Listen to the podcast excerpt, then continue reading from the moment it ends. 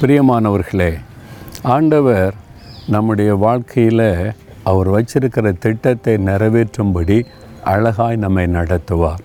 உங்களை குறித்து தேவன் பெரிய திட்டம் வச்சிருக்கிறார் தெரியுமா?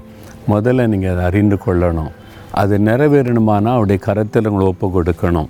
இறைமையா பதினெட்டாம் அதிகாரத்தில் ஆறாவது வசனத்தில் வாசிக்கும்போது களிமண் குயவன் கையில் இருக்கிறதைப் போல நீங்கள் ஏன் கையில் இருக்கிறீர்கள். மகனே மகளே நீ என் கையில் இருக்கிற ஒரு கொயவன் கையில் களிமண் இருக்கிற மாதிரி உன்னை கையில் வச்சுருக்கிறேன். அதுக்கு என்ன அர்த்தம் தெரியுமா? அந்த கொய்யவன் தனக்கு பிரியமான ஒரு பாத்திரமாய் வனைவதைப் போல நான் உன்னை எனக்கு பிரியமான ஒரு பாத்திரமாய் வனைவேன் உருவாக்குவேன். நான் களிமண்ணாக இருக்கிறேன் ஒன்றுக்கு பிரயோஜனம் இல்லை அப்படின்னு நினைக்கிறீங்களா? அவருடைய கை உங்களை பாத்திரமாய் உருவாக்க போகிறது. இந்த இடம் இந்த மைதானம் இருக்கிற கத்தர் என்னை உருவாக்கின இடம். அதிகாலை அஞ்சு மணிக்கெல்லாம் இது காட்டு பகுதியாக இருந்தது. இங்கே வந்து முழங்கால் படியிட்டு தெய்வ சமூகத்தில் காத்திருப்பேன். நிறைய காரியங்கள் இந்த இடத்துல ஆண்டவர் என்னோடு பேசி என்னை உருவாக்கினார். அவருடைய சுபாவம் எனக்குள்ளே வரவும் ஊழியத்திற்கு ஏற்ற ஒரு பாத்திரமாய் உருவாக்கவும் தேவன் இந்த இடத்தில் என்னை சந்தித்திருக்கிறார். அவருடைய கையில் ஒரு களிமண்ணாக இருக்க என்னை ஒப்பு கொடுத்தேன். உமக்கு பிரியமானபடி என்னை உருவாக்குங்க.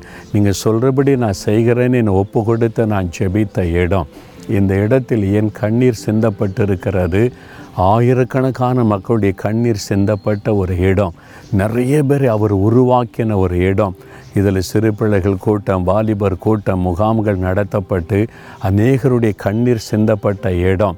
அவங்கெல்லாம் தங்களுடைய வாழ்க்கை ஆண்டோருக்கு ஒப்பு கொடுத்து இங்கிருந்த ஊழியர்களை எழுப்பி இருக்கிறார் மிஷினரிகளை எழுப்பி இருக்கிறார் வல்லமுள்ள பாத்திரங்களை எழுப்பி இருக்கிறார் அதே ஆண்டவர் இன்றைக்கு உங்களை பார்த்து சொல்கிறார் என் மகனே என் மகளே என் கையில் களிமண்ணாக இருக்க நீ ஒப்பு கொடுக்குறியா?